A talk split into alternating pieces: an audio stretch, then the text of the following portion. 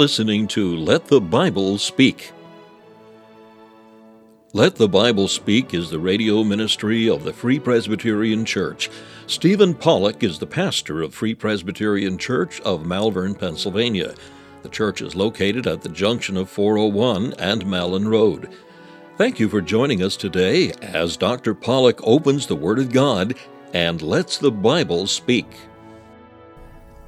Today, I, I, want to turn your attention uh, to a portion in God's Word in 1 Peter chapter 5. 1 Peter chapter 5, and I'm going to read from uh, the verse number 1. 1 Peter 5 and the verse 1, the Word of God says, The elders which are among you I exhort, who am also an elder and a witness of the sufferings of Christ, and also a partaker of the glory that shall be revealed.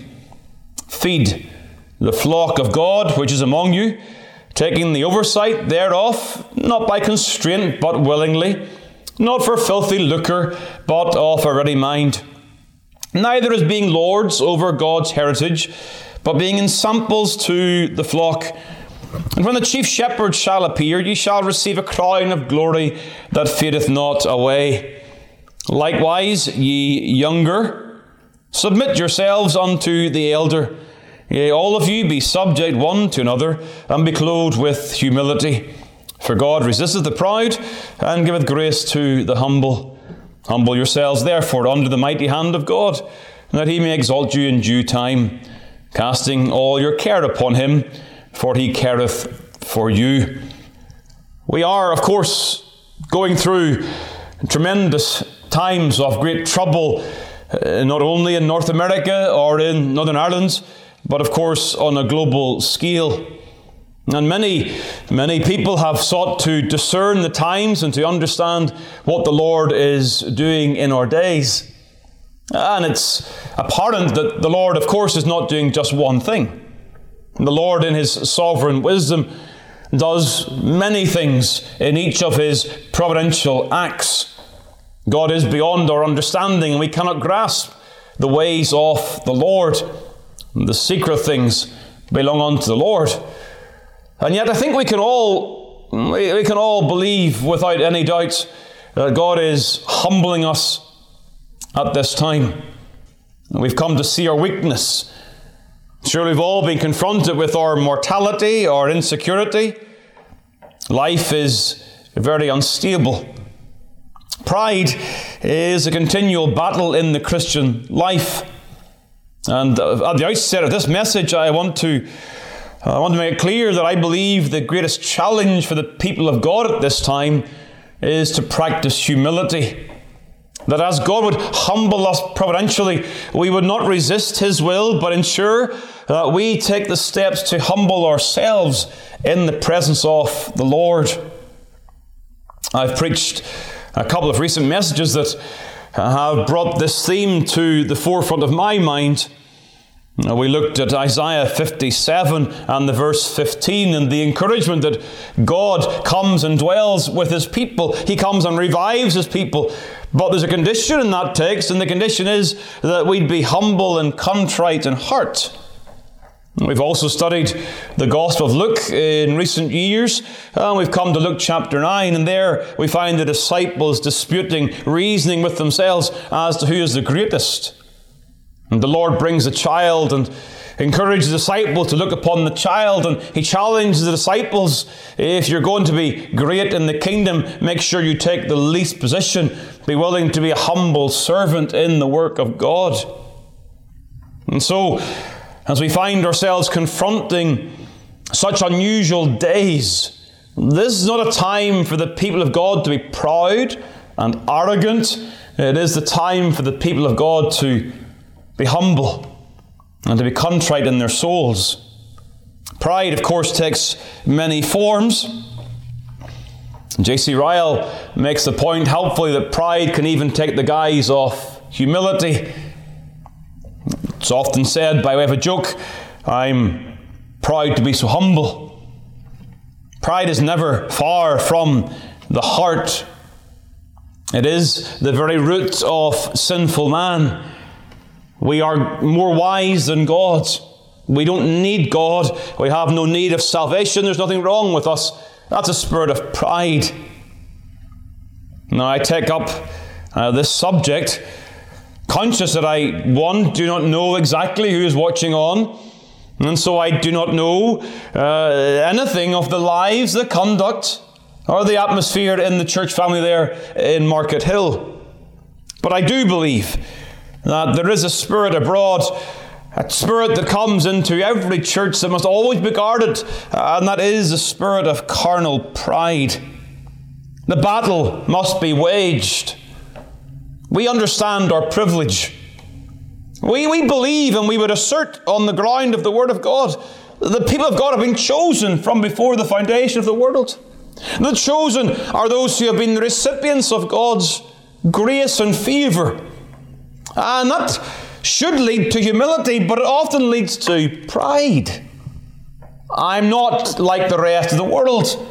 God has chosen me. And that sense of privilege, well, it can engender pride. We think about our practice. We're not like the world. We, we still, even though our churches are closed, we, we still watch a sermon in some fashion. We still have our Bibles open. We still pray. We are more religious than the world around us. And so, not only uh, do we take the privilege we take our practice, and therefore it might lead to pride in some situations.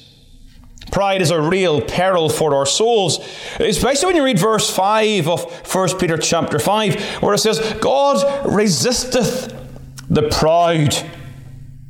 Humility Uh, and the battle against pride must occupy our thoughts in these days if we are to go forward, because of course we need grace. To see the work of God go forward individually and corporately, we need God's grace. And so, if we're to see verse 5, God resisteth the proud and giveth grace to the humble, well, we want that grace. And therefore, it's another reason whereby we must be conscious that we would practice this exhortation, verse number 6, to humble ourselves under the mighty hand of God. And so I want to begin looking at this subject of the need for humility by considering the exhortation to humility. Now, that's found in two separate uh, clauses in this passage. 1 Peter 5, verse number 5 Be clothed with humility. And then verse number 6 Humble yourselves, therefore, under the mighty hand of God.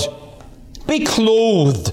Now, that is, that is not suggesting that we should put on some pretense. You know, the actor on the stage or on the television, they may put on a garb, they may put on clothing, and thus they put on clothing, they will put on a pretense of being something that they are not. No, that's not the sense here. The word that is used for clothing here is used nowhere else in our New Testament, and it has as its root meaning the sense of taking on the servant's garment, putting on the apron of the servant. Now, you think of Christ. He is, of course, the preeminent example of humility in the Word of God. In Philippians chapter 2, uh, the Word of God asserts Christ's equality with the Father.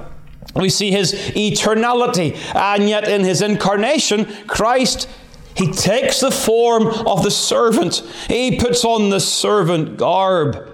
Now, this idea of being clothed is used elsewhere by Paul uh, with regards to the matter of our sanctification. It's used in Colossians chapter 3. In the verse number 12, for the Word of God says, Put on, therefore, as the elect of God, holy and beloved, bowels of mercies, kindness, humbleness of mind, meekness, long suffering. In verse 10 of Colossians 3, the text says that we're to put on the new man. We're to put on Christ likeness. And this is the realm of our sanctification. Those who've been saved by God's grace, born again of the Spirit, they are to continually, daily put on these graces. Now, humility is, of course, a work of the Spirit. Pride is natural. Humility is spiritual, and therefore we understand and we, oh, we must assert that this humility will only come about by the grace of God.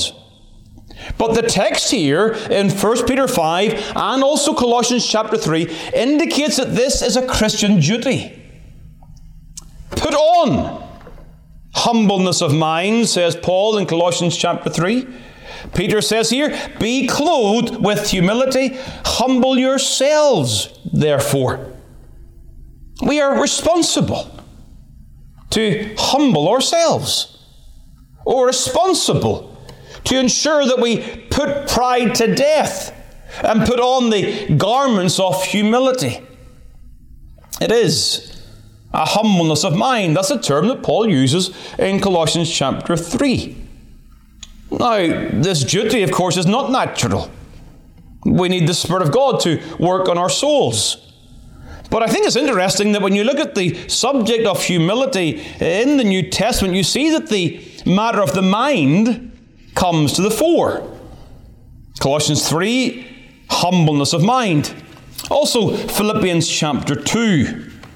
Philippians chapter 2 and the verse number 3 is the verse prior to the section regarding Christ's humility. He, of course, who is the example of this humility.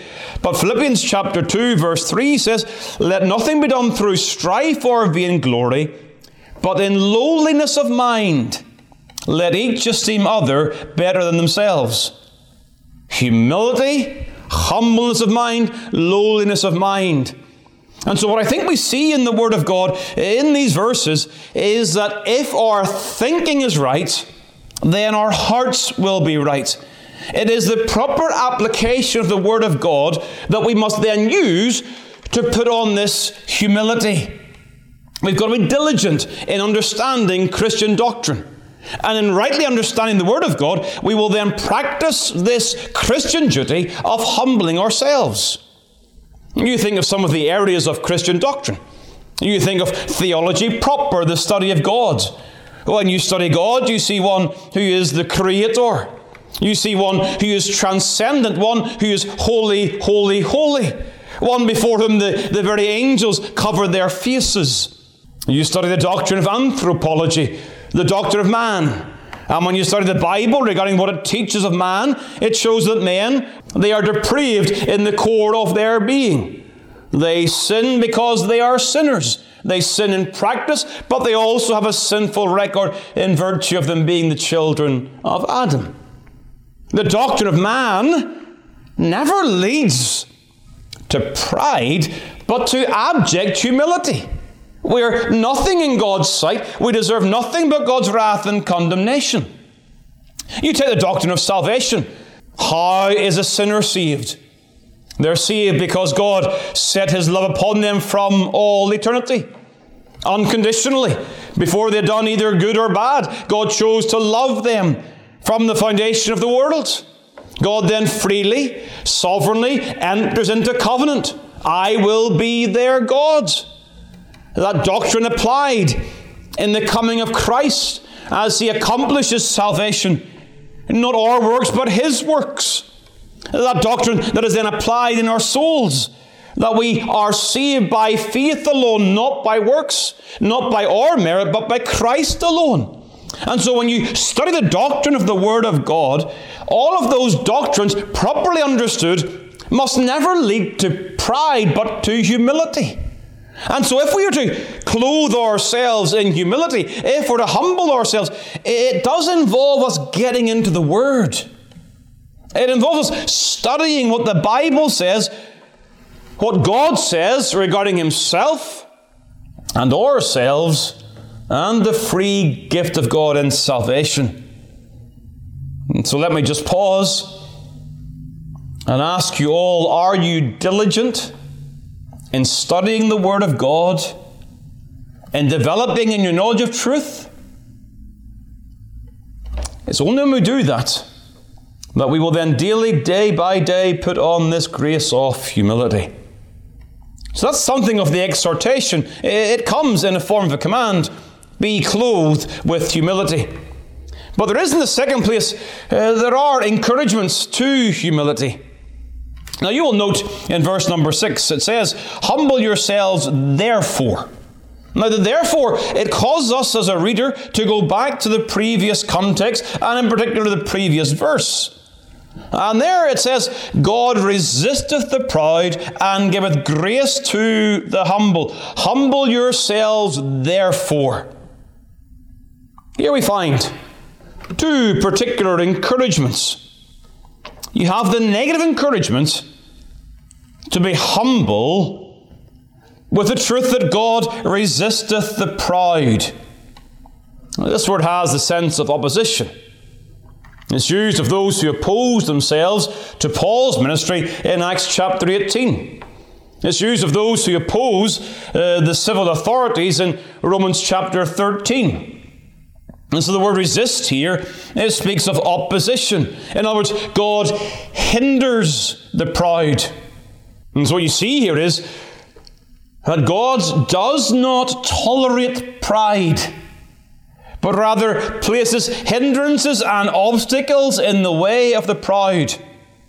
God hates the proud. Look, the proud he knoweth afar off. You think of all the various references in the book of Proverbs. Always we see a number of references in Proverbs regarding the, the end of the proud. I think of Proverbs chapter 16 and the verse number 18. Pride goeth before destruction, and a haughty spirit before a fall. God resists the proud. That is an encouragement that we would guard ourselves from ever becoming proud in the sight of God. There's also, though, the encouragement of provision. And not only the sense of God's resistance of the proud, but God's provision to the humble. Verse 5 again God giveth grace to the humble. Humble yourselves, therefore. This is an encouragement. Deliberately, we are being encouraged that God is pleased to give provisions to those that are humble. That is, that is not a negative thing. It is right and proper for the Lord to show us, to incentivize us in our obedience. That is gracious in God's part. The promise is given. Now, grace in the Bible is used in, in various ways.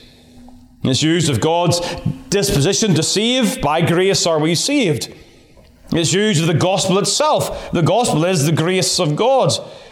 But the grace that is used here is the grace that speaks of something that God gives to the redeemed. God's provision. Well, we stand in need of grace. We need God's grace in our lives. We need God's grace to live for God. In the, in the simple form of, of how we live in this world, we need God's grace each and every day. Uh, I think of 2 Corinthians chapter 1 and the verse number 12. The rejoicing that Paul had is that by the grace of God, we had our conversation in the world. In other words, their, their living in the world was only by the grace of God. It's only by the grace of God that we are what we are. We need this grace. Oh, these are challenging days. How are we going to walk with God in a fallen world when there's so much suffering and difficulty? We're only going to walk with God by the grace of God. And so we rise every morning and we feel the conscious awareness I need God's grace today. Therefore, I must humble myself and claim the promise that God gives grace to the humble. I think about God's provision in our labours, in our work for Him. Paul says this in Ephesians chapter 3 Whereof I was made a minister, according to the gift of the grace of God given unto me by the effectual working of his power. Unto me, who am less than the least of all the saints, is this grace given that I should preach among the Gentiles the unsearchable riches of Christ. Every service we do for the Lord is only by the strength and the grace of God. Our service for Christ is not in our own strength, it's not out of our own resources. Our service for Christ is only performed by the strengthening grace of God. Do you want to serve God today? Do you want to serve Christ at this time? Do you want to make Christ known? This is not just for ministers and elders and missionaries. This is for all of God's people. We want to serve. We want to serve the Lord. We want to make Him known. We need grace. Therefore, humble yourselves. Claim the promise that God gives grace to the humble. I think about the provision we need in our low points, in our troubles and cares. And it's significant that these verses in 1 Peter chapter 5, they flow from the need to humble ourselves to then the encouragement to cast our cares upon the Lord. Humble yourselves, therefore, verse 6, under the mighty hand of God, that he may exalt you in due time, casting all your care upon him, for he careth for you. We, if we are to cast our cares upon the Lord, we must only do that when we humble ourselves. Note the command in 1 Peter 5 is not to cast. It does not say, cast all your care. It says, humble yourselves, casting all your care. And so the encouragement is that in our cares, in our anxieties, in our troubles, there is grace to help in time of need. Paul himself experienced that. He, he had this thorn in the flesh. You can read about it in 2 Corinthians chapter 12. And in that chapter, you read about Paul's thorn in the flesh, how he sought the Lord that it might be removed. But the Lord speaks to him, My grace is sufficient for thee. My strength is made perfect in weakness. Most gladly, therefore, will I rather glory in my infirmities, that the power of Christ may rest upon me. God's grace in our low points God's grace in our labours, yea, God's grace in our Christian lives. We need God's grace. And so we're being encouraged here. How great is our need of this grace, and thus how great is our need that we humble ourselves. When's the last time we deliberately determined to think through the Word of God with the outcome that we'd humble ourselves in the presence of God? In our devotional lives, do we just go to the Word of God, read a few verses, say a few prayers? But have we this concentrated focus that as we come to the Word of God, we see the greatness of God, we see the grace of God, and we see the profound sense of our need. And so in humility we come and we say, Lord, you resist the proud, but you give grace to the humble. I humble myself in your presence. And so you have the exhortation to humility. You have the encouragement to humility. And very quickly, as I draw this to a close, you have the evidence of humility. Let me point out three. Humility is evidence in our submission. Verse number five. Yea, all of you be subject one to another and be clothed with humility. Society today, I believe, is being more and more marked by a rampant individualism. The right of the individual trumps everything else. We can say what we please, do as we please, because we have these so called rights. The Word of God challenges such an unqualified mindset. There are, of course, rights. There are things that God has given us as rights in His grace as those made in His image. But my Bible tells me to love my neighbour as I love myself. My Bible tells me that we're to look upon the interests of others, not our own interests. And so, if we're humble before God, it will be seen in this subjection of our own rights, even to the needs and the benefits of others. That's going to be that's a tremendous challenge. But it's what's taught in the Word of God. That we would not live our church lives seeking to promote our own agendas, but rather we'd live our church life seeking to promote the good of the whole. That we're a body, we have one head, and we are one body under that one head, namely Christ Jesus. It's also shown in our service. It's significant again that the elders are exhorted in the opening verses that they are not to be lords over God's heritage. A proud, dictatorial spirit in an eldership is an evidence of pride and not humility. They are to be ensamples to the flock, leading in the sphere of humility, caring for the flock, sacrificing themselves for the benefit of the sheep. But this humility is also, of course, seen particularly in our supplication. I've already shown you the connection down through these verses that we're to humble ourselves, casting all our care upon Him. Prayerlessness is pride. Prayerlessness says that God cannot help my problems, or carelessness says that I don't need God to help my problems. Whatever the case may be, it is when we humble ourselves that we are going to find ourselves in, on our knees in the place of prayer. let's guard, guard our hearts from the pride that would lead to such a prayerless spirit in our churches. We praise the Lord. He is gracious. so thankful the Lord pardons our sins through the blood of Christ. I'm conscious of my own spirit of pride that is always present within our souls. We need to deal with that all times. But I'm thankful the blood of Christ cleanses from all sins, including pride. And so, as I close, let me encourage you if you're unsaved, you are by definition a proud soul. You've said you don't need Christ, you don't need the cleansing of the blood, you're just fine as you are. You are in your heart, you're a proud person. May God give you a tender heart. That you be humble before Him today. And you come to Christ. Come to Him who is meek. Come to Him who is gentle.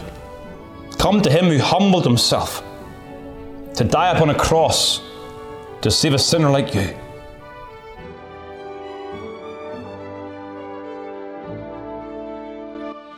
Thank you for taking the time to listen to this episode of Let the Bible Speak from Malvern Free Presbyterian Church. If you'd like more information about the gospel or the church, please call 610 993 3170 or email malvernfpc at yahoo.com. We extend an invitation to all to join us as we worship the Lord each week. You will be made very welcome. The church is situated at 80 Malin Road, Malvern, Pennsylvania, at the junction of 401 and Malin Road. We meet for worship on the Lord's Day at 11 a.m. and 6 p.m. A Bible study and prayer meeting is also held on Wednesday evening at 7 p.m.